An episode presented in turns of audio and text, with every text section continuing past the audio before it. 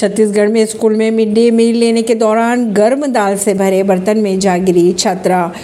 छत्तीसगढ़ के कांकेर के सरकारी स्कूल में पहली कक्षा की छात्रा मिड डे मील परोसे जाने के दौरान गर्म दाल से भरे बर्तन में जा गिरी। बुरी तरह से झुलस गई खबरों के अनुसार बच्चों को बिठाकर भोजन देने के बजाय लाइन लगा कर दिया जा रहा था। इसी दौरान धक्का मुक्की के कारण छात्रा बर्तन में जा गिरी।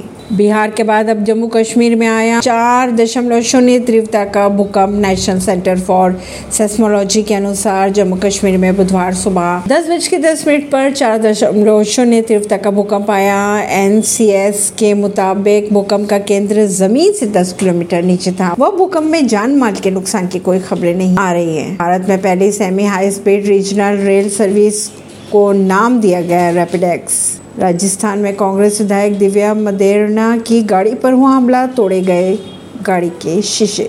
पटना में असामाजिक तत्वों ने मेघालय के दो लोगों से की मारपीट, सीएम संगमा ने की संगमा ने की निंदा।